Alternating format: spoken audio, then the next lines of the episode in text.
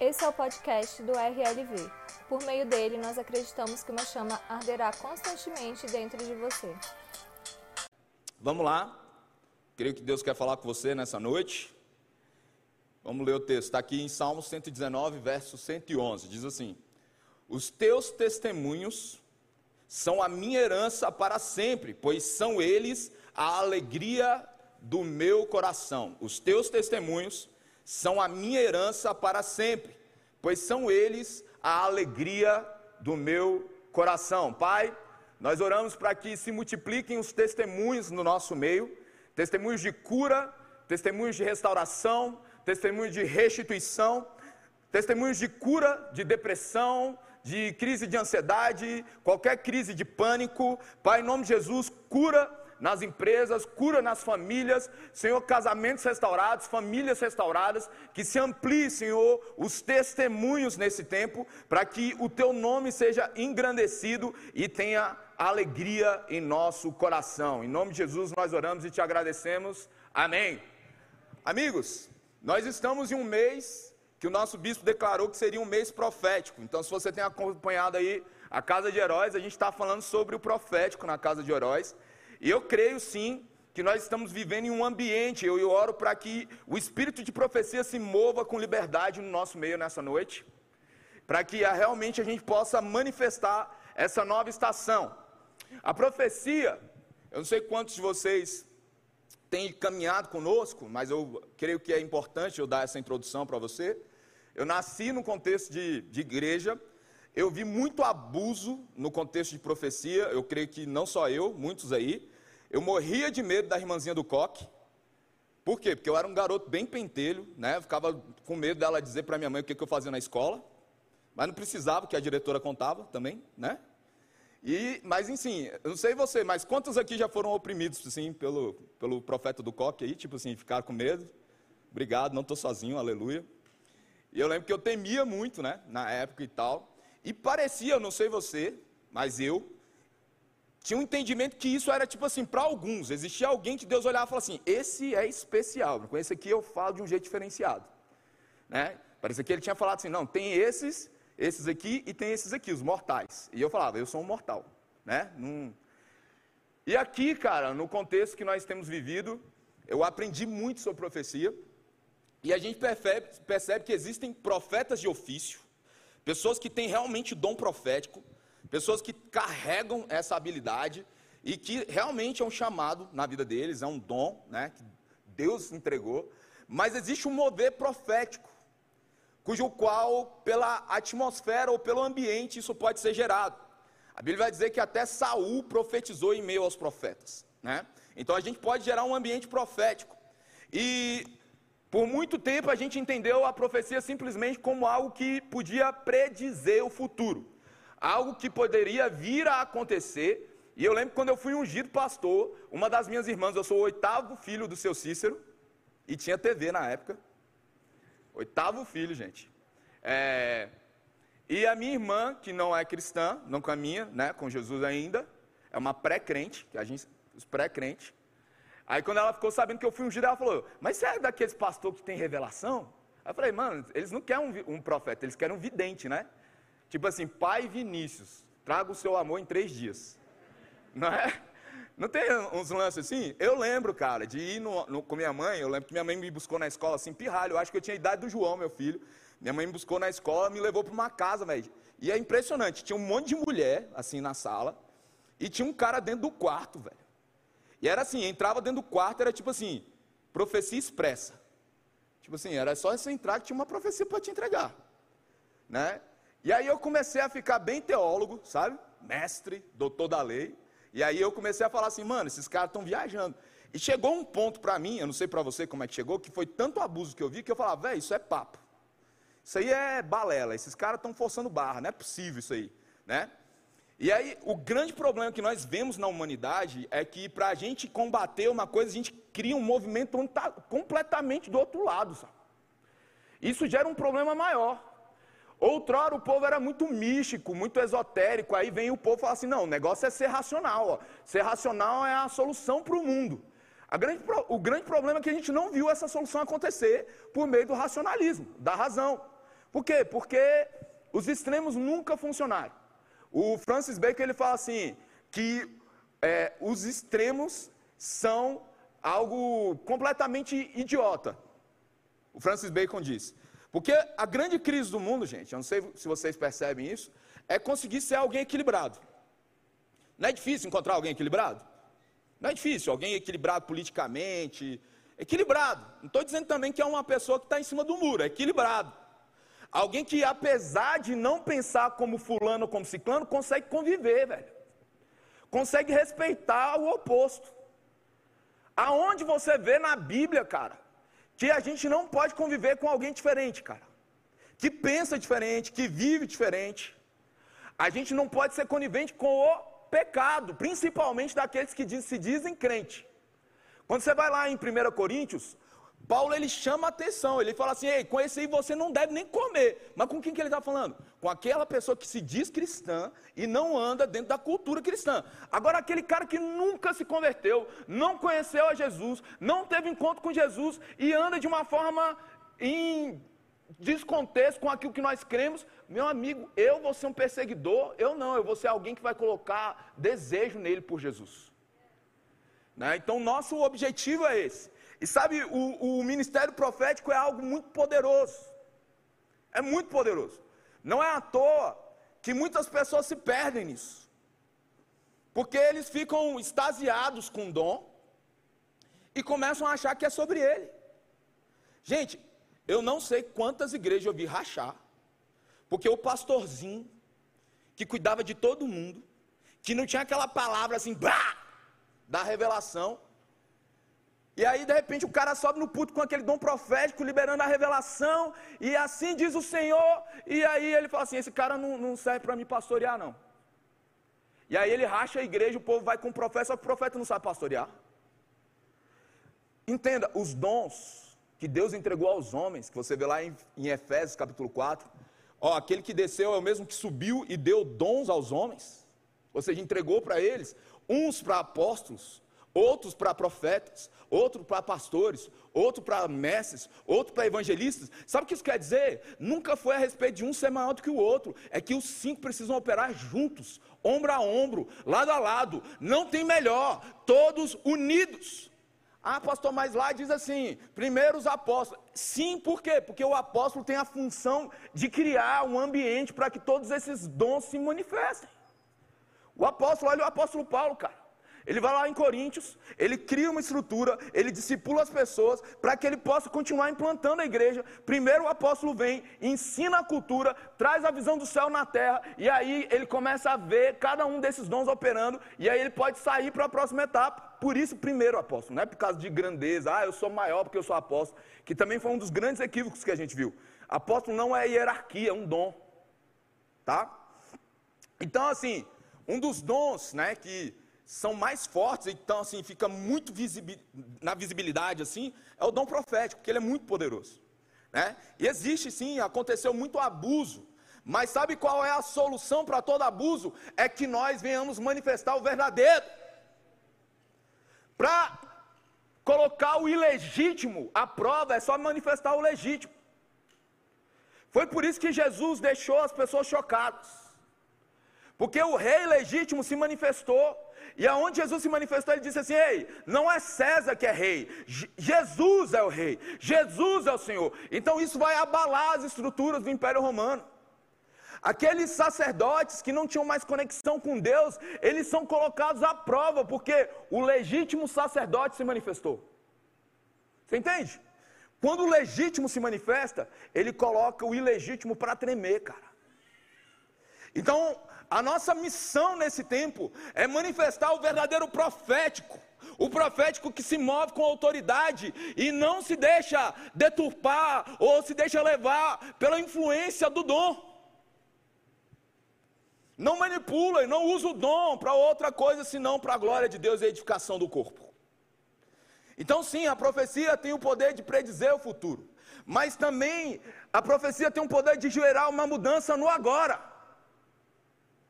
E a profecia também tem o poder para provocar o futuro. Ou seja, a profecia é algo poderoso para manifestar um novo tempo. ela pode sim predizer o futuro, fazer com que uma mudança se manifeste no agora e provocar algo novo para o futuro. A verdadeira profecia tem esse poder. O testemunho, então, passa a ser um catalisador. Quando nós ouvimos um testemunho, eu não sei você, mas a gente ouve um testemunho e a gente começa a falar assim, cara, se Deus fez na vida dele, pode fazer na minha. É assim ou não é? Testemunho ele tem um poder profético, cara. E não é à toa que quando nós vamos para Apocalipse, no capítulo 19, verso 10, vai dizer assim: que o testemunho de Jesus é o espírito da profecia. Você sabe qual é a maior profecia que o mundo está esperando? Que nós venhamos nos manifestar. Sabe qual é a maior profecia que se pode esperar? É que nós venhamos a manifestar quem Jesus é. Sabe, a maior profecia não é eu chegar aqui e falar, assim te diz o Senhor, Gabi, eis que te digo o seu CPF, seu RG, sua CNH. Gente, não é isso. Isso é importante, entenda. Mas a maior profecia é a respeito daquilo que Deus está fazendo e está por manifestar na nossa vida e através da nossa vida. Porque o testemunho de Jesus na nossa vida, aquilo que ele manifestou em nós, é um testemunho de que Deus quer continuar a fazer. Uma cura manifesta no seu corpo, declara para outras pessoas que elas podem ser curadas. A restauração de um casamento diz que as pessoas podem ter seu casamento restaurado. A conversão de toda uma família declara que eu e minha casa serviremos ao Senhor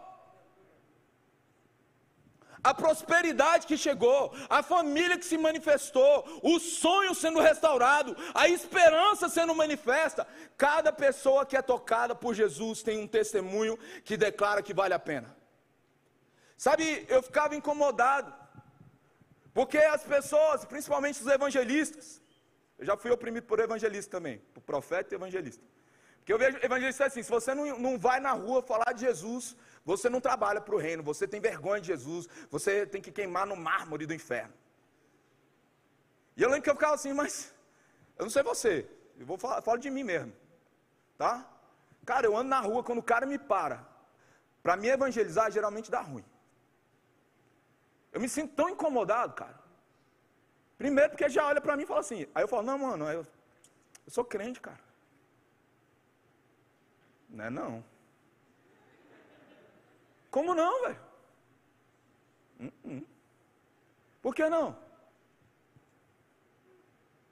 Não é não.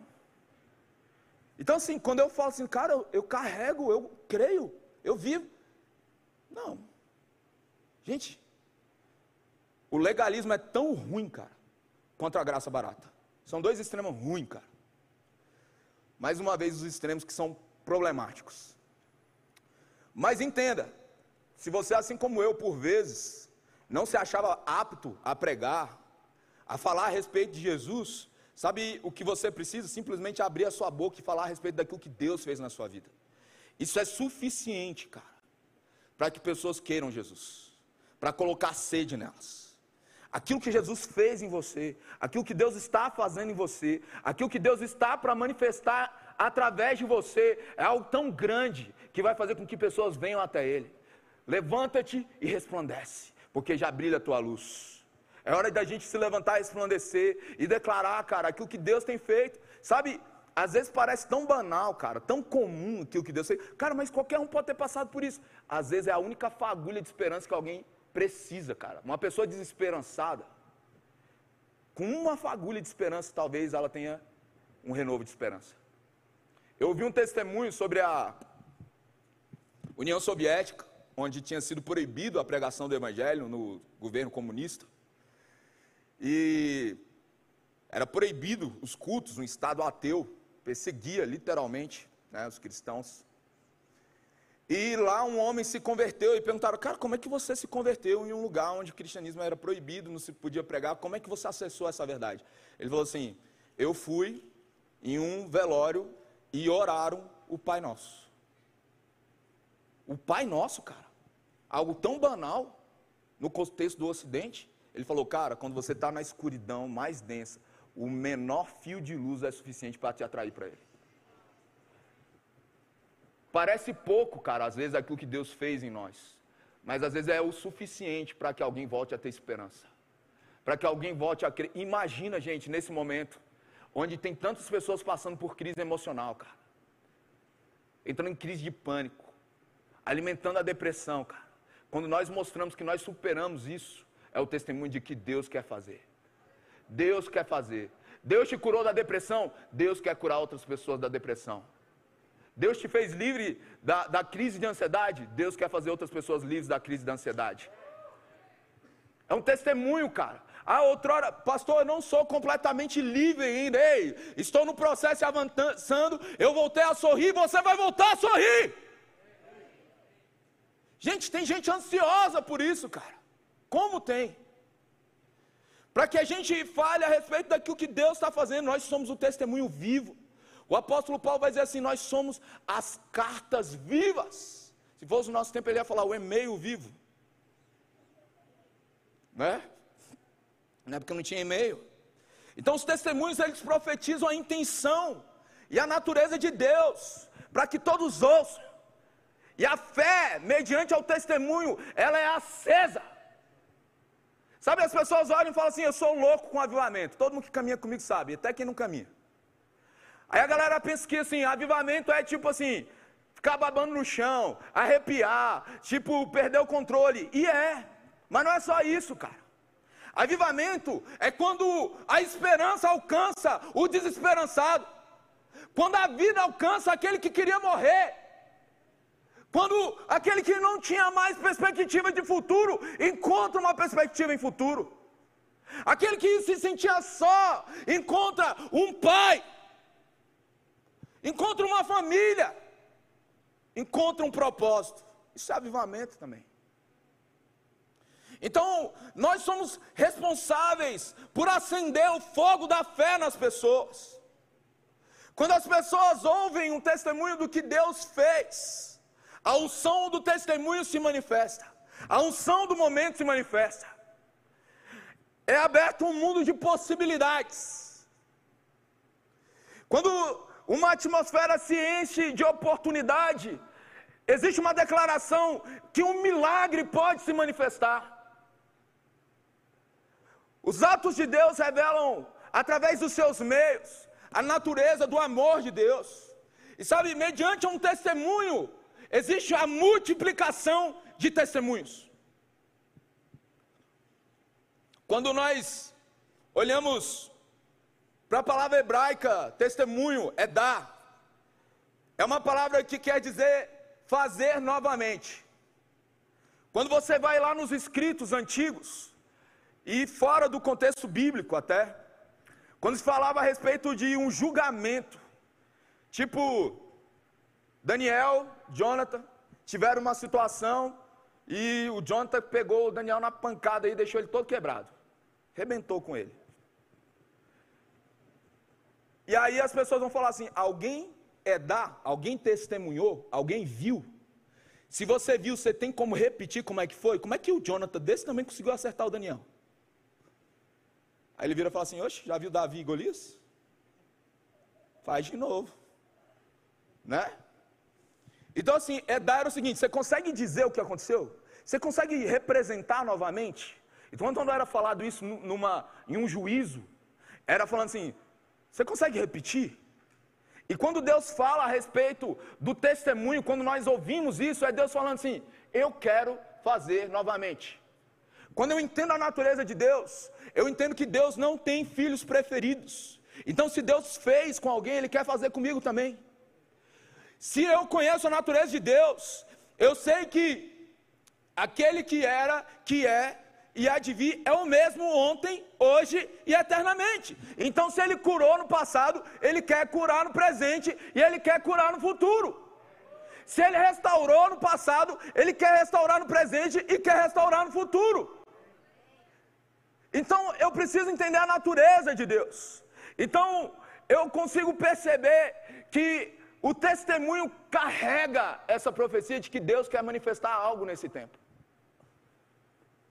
No dia 17 de 7 de 1859, Spurgeon pregou uma, prega, uma palavra que dizia, que ele chamou de a história dos poderosos atos de Deus. E ele dizia assim: o que ele fez, Deus, é uma profecia de que ele quer fazer novamente. Spurgeon, no século XIX, falava a respeito disso. Deus não faz, cara, acepção de pessoas. Ele continua operando. E o testemunho, ele coloca um manto profético sobre a igreja. Um manto de declaração. Um decreto para mudar a realidade. E existem duas facetas em Apocalipse 12, 11, a respeito do testemunho. Apocalipse 12, 11 vai dizer assim: Eles, pois, venceram por causa do sangue do Cordeiro e por causa da palavra do testemunho que deram. Mesmo em face da morte, não amaram a própria vida. Olha só, eles venceram pelo quê? Pelo sangue do Cordeiro e pela palavra do. Olha o poder do testemunho, cara. Então, o testemunho é a respeito de um evento que aconteceu. Aconteceu algo. Para ser um testemunho, algo aconteceu. Mas também é a respeito de viver uma vida que demonstre o testemunho de Jesus, através de nós. Quando eu vejo esse texto, eu vejo assim, é a palavra testemunho, ou seja, cara, foi o sangue que os lavou, que os justificou, mas eles andaram de uma maneira digna. Eles se moveram, de, se moveram de uma forma que manifestaram o testemunho de Jesus, que é o espírito da profecia. Então em João 14, Jesus ele vai dizer assim: crede-me que estou no Pai e o Pai está em mim. Se você não crê nisso, crê pelo menos nas obras que se manifestam. Não só pela minha vida de testemunho irrepreensível, mas também pelos milagres.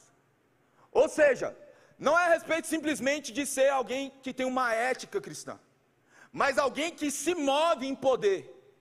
Se você não crê pela minha conduta, pela forma que eu sou um profissional, um pai, um marido, se você não crê por isso, creia porque Deus está fazendo algo que a sua mente não pode entender, que não dá para se explicar. Quando nós olhamos para Hebreus, no capítulo 11, verso 39, vai ter lá o rol da fé. E lá diz assim: eles receberam bom testemunho. Ou seja, quando eu olho para a palavra testemunho, eu vejo a manifestação de algo profético. Aqui nós temos a família do sobrenatural, que deixou de ser uma sala, porque era numa salinha ali, desceu para o galpão e agora está espalhado pela igreja, fica lá, fica aqui, fica depois do culto, não é mais uma sala, é uma família do sobrenatural. Inclusive, se quando terminar aqui o amém da palavra, se você ainda sentir que você precisa de uma oração, de uma palavra profética, a gente está trazendo essa cultura, vão estar tá aqui os nossos líderes na sala sobrenatural para orar por vocês. E sabe o Mateus, né, que é um dos nossos líderes, o Daniel, os filhos do trovão, ele sobe aqui, como vocês já viram, alguns devem ter visto, entregando palavras de conhecimento, palavras de sabedoria. Esté já subiu aqui para liberar essas palavras também. E sabe, aí, aí às vezes a gente fala assim: ah, a gente vê uma pessoa aqui com uma calça, é, tipo assim, de exército, com uma camisa maneira com Jesus surfando nas ondas. Tá aqui?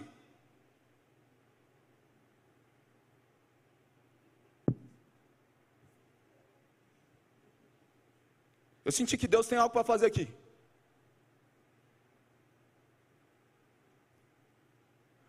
Tá, você não está se manifestando, mas é o seguinte: Deus está curando no seu corpo, tinha um tumor aí querendo crescer, eu sei que está um incômodo agora, sumiu agora, no nome de Jesus. Aí a pessoa, amém, amém, amém, amém. Aí sabe o que acontece? Aí fica a gente com a cara assim, de tipo assim: tem alguém aqui? Aí todo mundo, cri, cri. E a galera assim, ó. Vai lá. Que vacilão, está entregando palavra profética, nem tem gente aqui. Aí chega o fulano no final do culto. Sabe aquela palavra profética? Era para mim. Dá vontade de dar um tapa, não dá, Daniel? Acontece pouco ou muito? Acontece bastante, né? Entenda, quando você levanta suas mãos e Deus revelou algo, é porque Deus já, já manifestou sobre o seu corpo. Lembra de Paulo, cara? Ele perdeu a visão e Deus revelou para ele, antes de revelar para Ananias que ia curar ele. Deus fala: Ananias, seguinte, Tem um cara chamado Paulo que ele está orando, era Saulão, tá ligado? Aquele que perseguia a igreja. Então, orou, eu disse que ele ia ser curado por você. Tipo assim, ele falou para Paulo antes de falar para Ananias. Então, quando Deus libera aqui, cara, existe algo de Deus. E existe pessoas que estão nos assistindo aqui que estão recebendo essa palavra. O Mateus trouxe uma palavra aqui um dia que era a respeito de um joelho que dobrava, parecia que se soltava assim. Aí ninguém falou aqui que tinha tal, não sei o que, ficou todo mundo assim, né? Olhando. Quando é que vai, né? Passar isso. Aí depois a gente recebeu o testemunho de que uma pessoa foi curada, cara. Você pode aplaudir a Jesus por isso?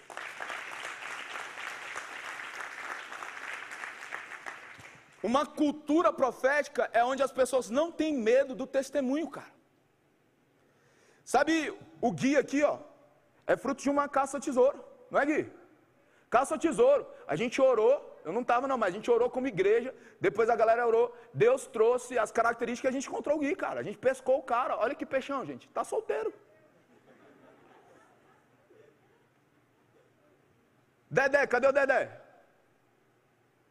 Dedé deve estar lá na tesouraria. Você já viu o Dedé, ó, que fica aqui, ó, com um microfonezinho aqui? Ele foi atropelado, cara. Pegaram a perna dele e falaram assim: você nunca mais vai andar, cara.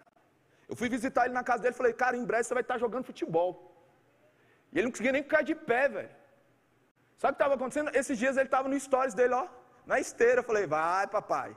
O pai está on. Pastor, você teve assim um, um negócio extasiante para isso? Não, cara, é simplesmente a palavra de Deus. Eu sei os pensamentos que tenho a vosso respeito, pensamento de paz não de mal, para vos dar um futuro e uma esperança. Eu não vou aceitar a lógica cartesiana e racional, cara. Eu vou aceitar que é assim na terra como no céu. No céu não existe câncer, na terra não deve existir câncer. No céu não tem divórcio, na terra não deve existir divórcio. No céu não existe família quebrada, na terra não tem que ter família quebrada.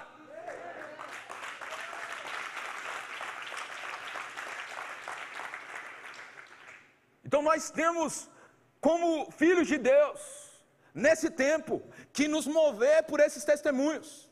Quando eu, olho para essa camisa aqui que eu ganhei da Yane, Inclusive, eu fiz aniversário quinta. Obrigado pelos parabéns.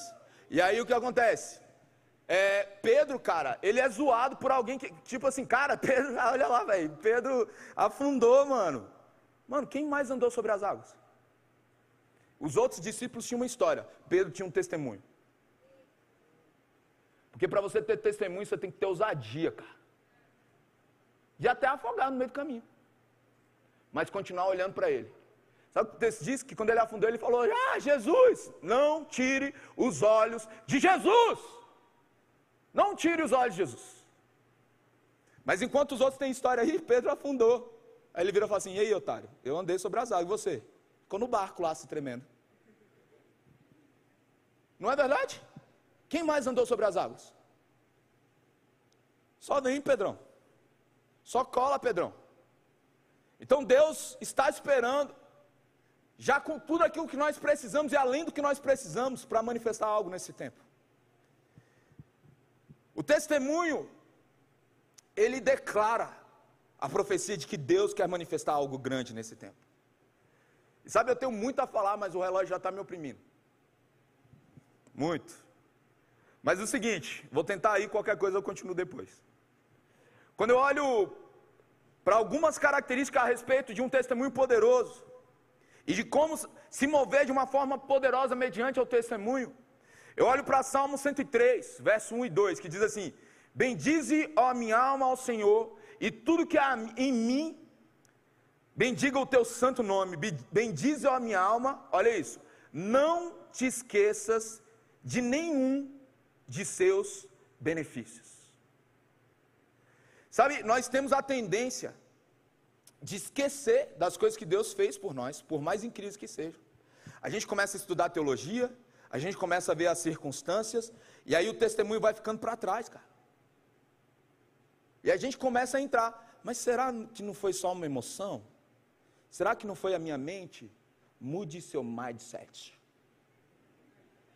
Na era dos coach, meu amigo, o que tem de gente que está achando que o mover de Deus foi uma simples questão mental, você não tem, não tem noção. Mas eu quero te dizer que o verdadeiro estraçalha o ilegítimo. Então, lembrar do testemunho, como eu olho para esse texto, não é algo automático. Lute pelas palavras proféticas liberadas sobre você. Lute para não se esquecer das grandes coisas que Deus fez na sua vida.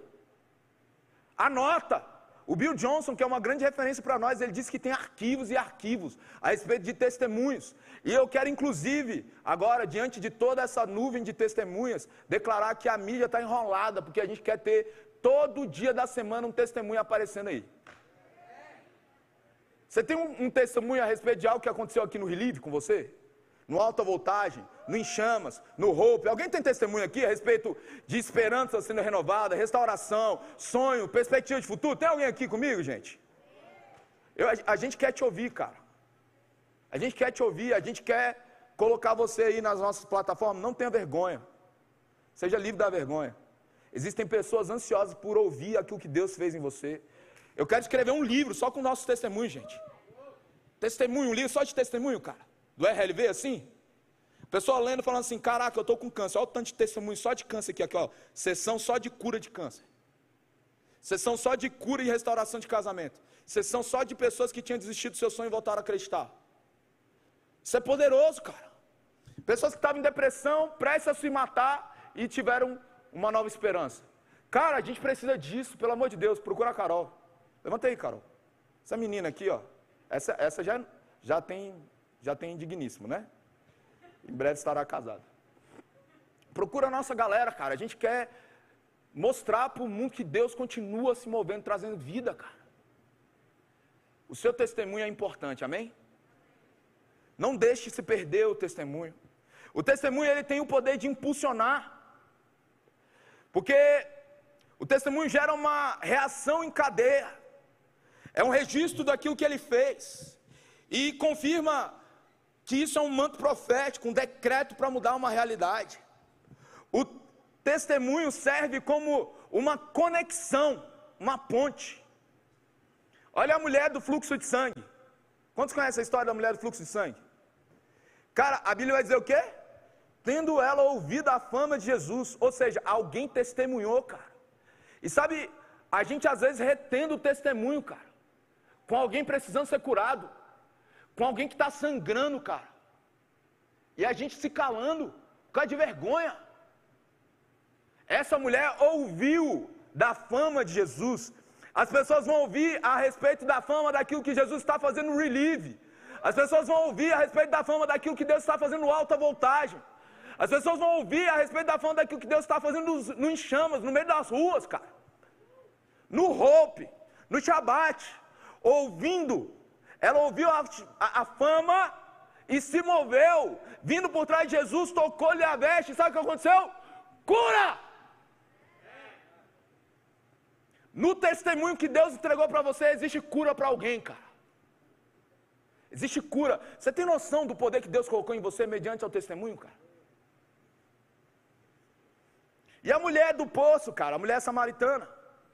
Estava lá, gente, ela foi no, num horário que era para não ser incomodada. A mulher tinha sido divorciada, abandonada por vários homens. Entenda, quem se divorciava era o homem, não era a mulher. Então quando fala assim, ah, ela era uma promíscua e não sei o que, mano, ela foi abandonada por um bando de. Homem que abandona mulher é um cafajeste, não é homem não. Tem muito moleque fazendo com que nós, homens de verdade, sejamos colocados num pacote que é uma mentira, cara. Vira homem. Homem que é de verdade, meu amigo, assume uma mulher e vai com ela até o fim. Vai até o fim. Arca com os compromissos. É acerca de auto-sacrifício, não de autossatisfação.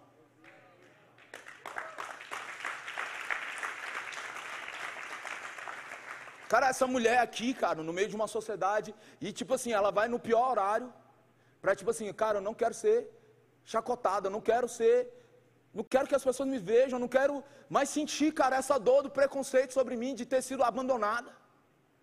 E de repente Jesus vem, cara, imagina ela, vendo um judeu chegando. Ela, cara, de novo, eu vim essa hora e aí tá vindo um judeu, cara. Aí vem um judeu mais santo que pisou na terra, o homem mais santo que pisou na terra, e ao invés de excluir ela, traz ela para perto, cara. Eu não entendo, cara, uma pessoa que se diz santa, que está buscando a Deus e que exclui pessoas, cara. Não faz sentido. E a, a Bíblia vai dizer que essa mulher, ela tem um encontro com Jesus, Jesus revela toda a vida dela. Ela fala, cara, vejo que és profeta. Daí vem o vejo que és profeta, que a gente fala. E a Bíblia vai dizer assim: quanto a mulher, ela deixou seu cântaro, foi à cidade e disse àqueles homens: Vinde comigo.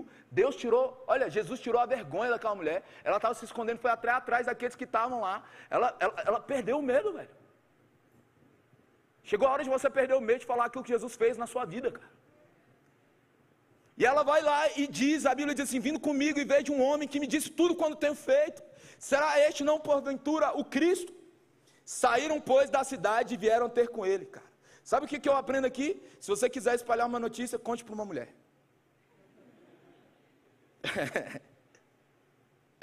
Jesus usou isso. Quem foi a primeira pessoa a ver Jesus ressuscitado? Foi uma mulher. Aí o povo fala assim, cara, os evangélicos, eles são, eles são, alguém manipulou o evangelho. Cara, primeiro prova que o evangelho não é detupado, que ia ter que ter um homem ali, porque lá no povo antigo, mulher não tinha voz, cara. Aí Jesus ressuscita para uma mulher, olha a improbabilidade. Ela declara, os discípulos saem correndo para ver, cara, a primeira pessoa a ouvir a respeito da ressurreição de Jesus é uma mulher. Aí o cidadão fala assim: mulher não pode anunciar o evangelho, mulher não pode pregar. Ei, Jesus revelou primeiro para uma mulher para que ela anunciasse a boa nova de que ele ressuscitou. Então as mulheres têm mais do que ter voz.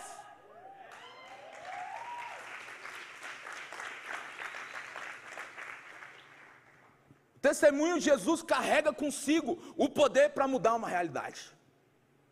E quando nós abrimos mão do medo, da vergonha, para anunciar as grandes coisas que Deus tem feito, nós manifestamos algo poderoso.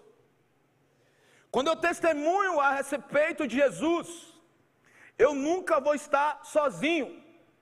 Marcos 16, 15 diz o seguinte: E disse-lhes: Ide por todo mundo e pregai o evangelho a toda criatura. Quem crê e foi batizado será salvo, quem não crê, porém, será condenado. Estes sinais vão de acompanhar, acompanhar aqueles que creem, e meu nome expelirão demônios.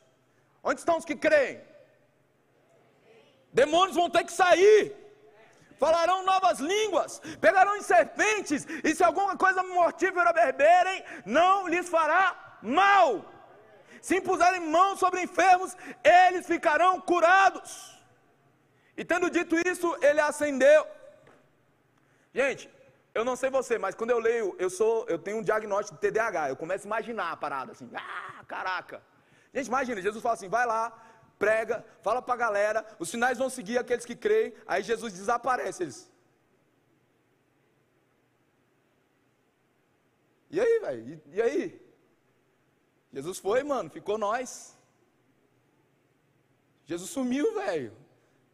Será que é o Mr. M? Isso é antigo, né? E aí fala o seguinte, continua o texto: De fato, o Senhor Jesus, depois de lhe ter falado, recebido, foi recebido no céu e assentou-se à destra de Deus.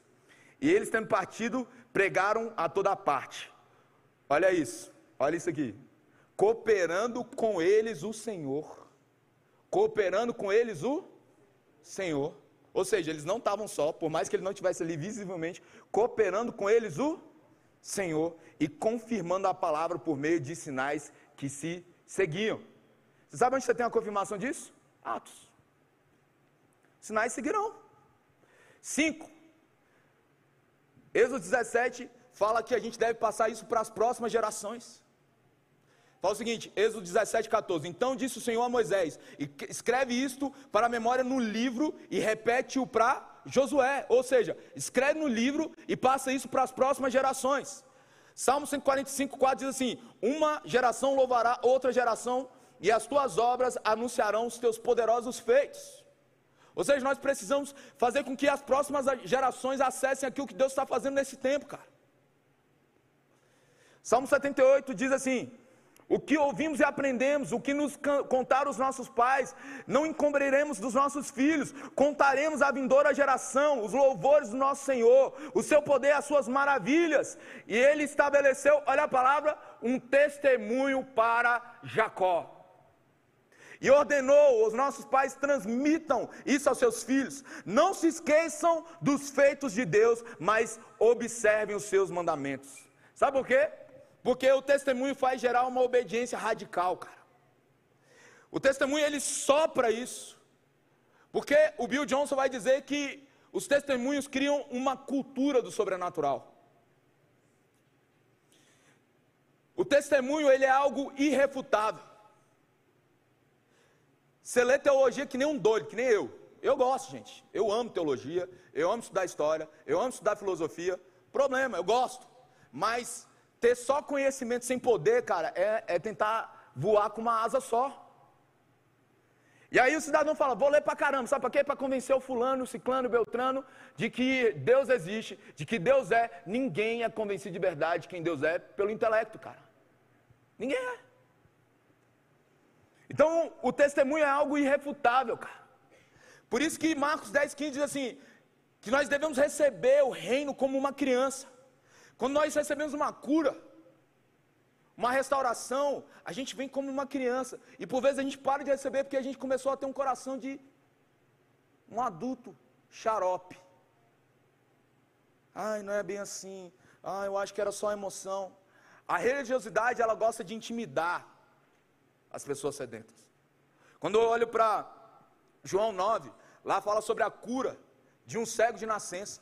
Jesus cuspiu, passou o lodo na, no olho do cara, o cara foi curado. Aí os, os, religiosos falam assim: quem te curou? Cara, eu não sei. Eu sei que ele passou um negócio. Eu fui lá no tanque Siloé, voltei a enxergar. Ei, mas dizem que é por Jesus, meu amigo. Eu não sei quem é. Eu sei que uma coisa: eu era cego, mas agora eu vejo.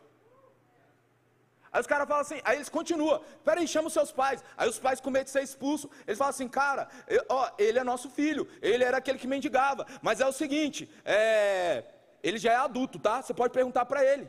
Olha a opressão, cara. Gente, um pai devia estar celebrando a cura de um filho que nasceu cego. Ele está com medo da opressão dos legalistas, velho. Ah, não, porque ele cura no sábado. Sai, miséria! E aí, a Bíblia vai dizer que eles encontram e falam assim, cara, quem é? Ele fala assim, mano, é o seguinte, é, se esse cara, ah, Jesus, esse cara que curou você, esse Jesus é um pecador. Aí, olha, mano, eu curto mais esse ceguinho, velho. Ou ele era ceguinho, não é mais não. Ou pode falar ceguinho? É politicamente incorreto, né? Mas enfim. O ex-cego, ele retruca o seguinte. Ele retrucou. Se é pecador, eu não sei. Uma coisa eu sei. Eu era cego e agora vejo. Ele não fala assim, porque a exegese diz, porque no grego antigo e no hebraico, agora você vai crer, oh aleluia, que abram as portas da esperança. Não é isso. Eu era cego e agora vejo. Eu acho mais doido a segunda. Eles estão lá, mas cara, quem te fez abrir? Aí ele vira e fala assim: já não disse? é bravo, mano. Já não disse. E não entendeste, por que quereis ouvir outra vez? Olha isso. Porventura não quereis vós também tornar-se seus discípulos? Brabo demais, velho. Aí ele sai, ó o religioso. Discípulo dele é você. Nós somos discípulos de Moisés. Ai! Negócio ruim, velho. Teologia é importante, mas o testemunho daquilo que Deus está manifestando em você e quer manifestar através de você é muito maior. Ter conhecimento, uma mente iluminada, mas com o coração incendiado. Que não nega aquilo que Deus fez mediante a um pseudo crescimento, cara.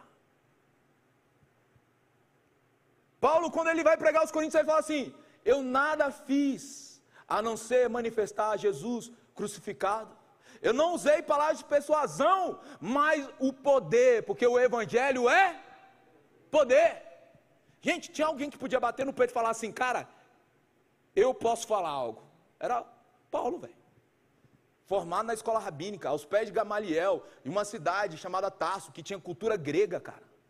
O cara entendia de filosofia. Você que já estudou Sócrates, Platão, você vê que ele cita texto do Sócrates do Platão lá. Só que ele dá uma, uma plagiada, dá uma mudada.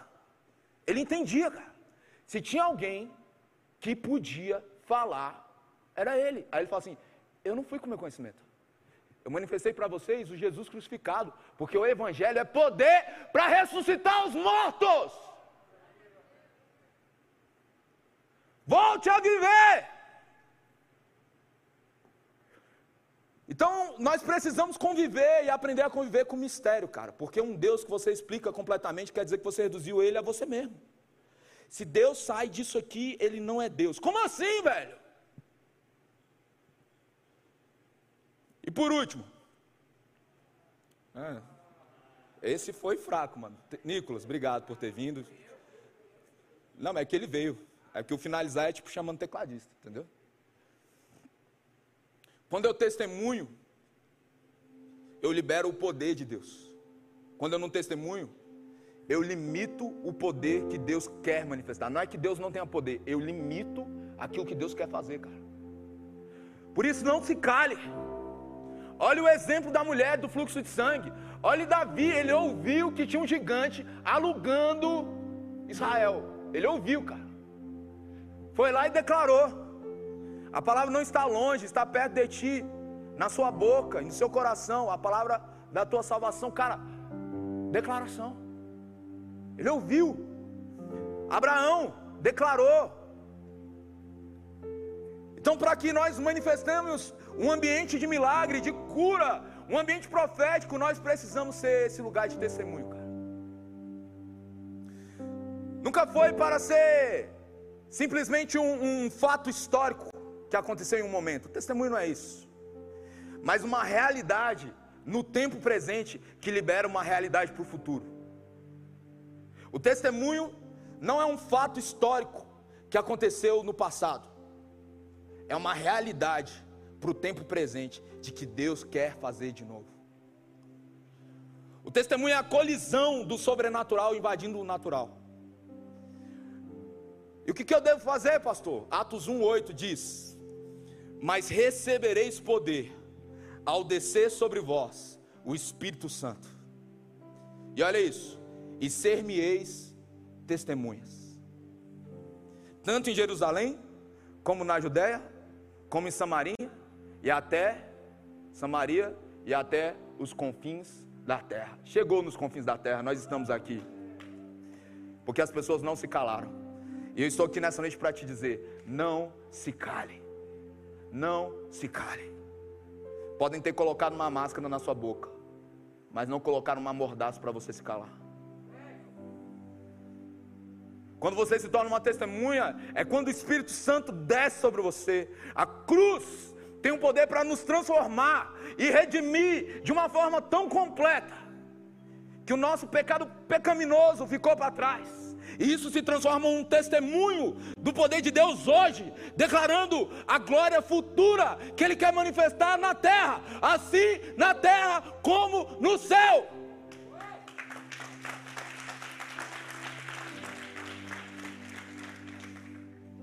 Hebreus 1 diz: Havendo ele antigamente falado muitas vezes, de muitas maneiras aos pais pelos profetas, nesses últimos dias ele nos falou pelo Filho a quem constituiu o herdeiro de todas as coisas, por quem também fez o mundo.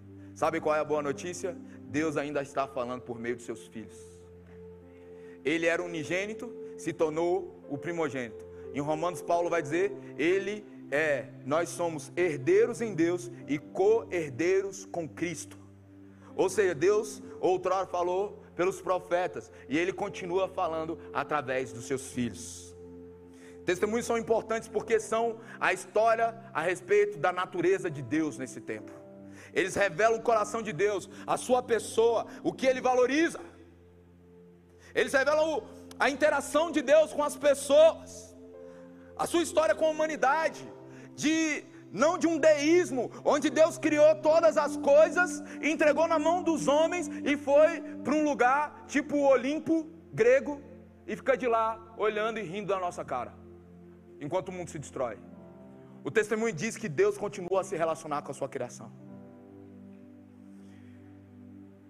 O testemunho nos dá a oportunidade para ver pela lente de Deus. E isso é um convite para que nós venhamos viver uma nova realidade.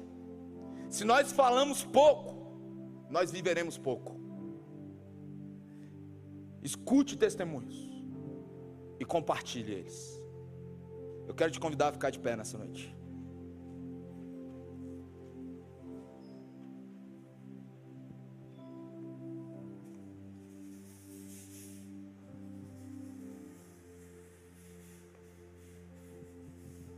Levante suas mãos.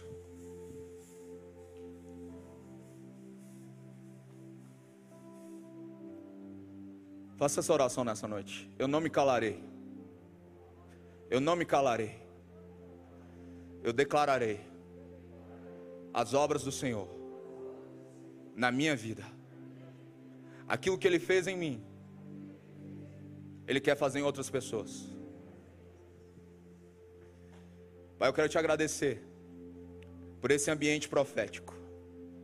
Existem pessoas aqui sendo curadas da depressão. Existem pessoas aqui que não estavam dormindo, elas vão voltar a dormir. Existem pessoas aqui que estavam preocupadas com o futuro, elas agora são livres da ansiedade. Existem pessoas aqui no nosso meio que estavam sentindo dor no seu corpo, incômodo no seu corpo. Existe cura aqui nessa noite. Existe cura. Existem curas, existem testemunhos se manifestando aqui nessa noite. Mas também existe o testemunho daquilo que Deus já te fez. Por isso, coloque a mão no seu coração. E diga o seguinte: Eu sou uma luz para esse mundo. Ele é a luz. E a luz dele se manifesta em mim. E existem pessoas que estão clamando pelo meu testemunho. Por isso eu não vou me calar. Por isso eu não vou me calar. Eu vou declarar as grandes feitas, as grandes obras, tudo aquilo que Deus fez na minha vida, na minha família, em nome de Jesus. Em nome de Jesus. Pai, nós te agradecemos, porque se nós chegamos até aqui é porque o Senhor é conosco. Pai, que nós nos levantemos como uma voz para aqueles que não têm voz. Que nós nos levantemos sendo a força daqueles que não têm força. Que nós nos levantemos como uma voz de esperança, de vida, de cura, de exalação, de restituição e que venha a manifestação dos filhos, pois a criação anseia pela manifestação. Se isso é sobre você, comece a declarar, comece a declarar.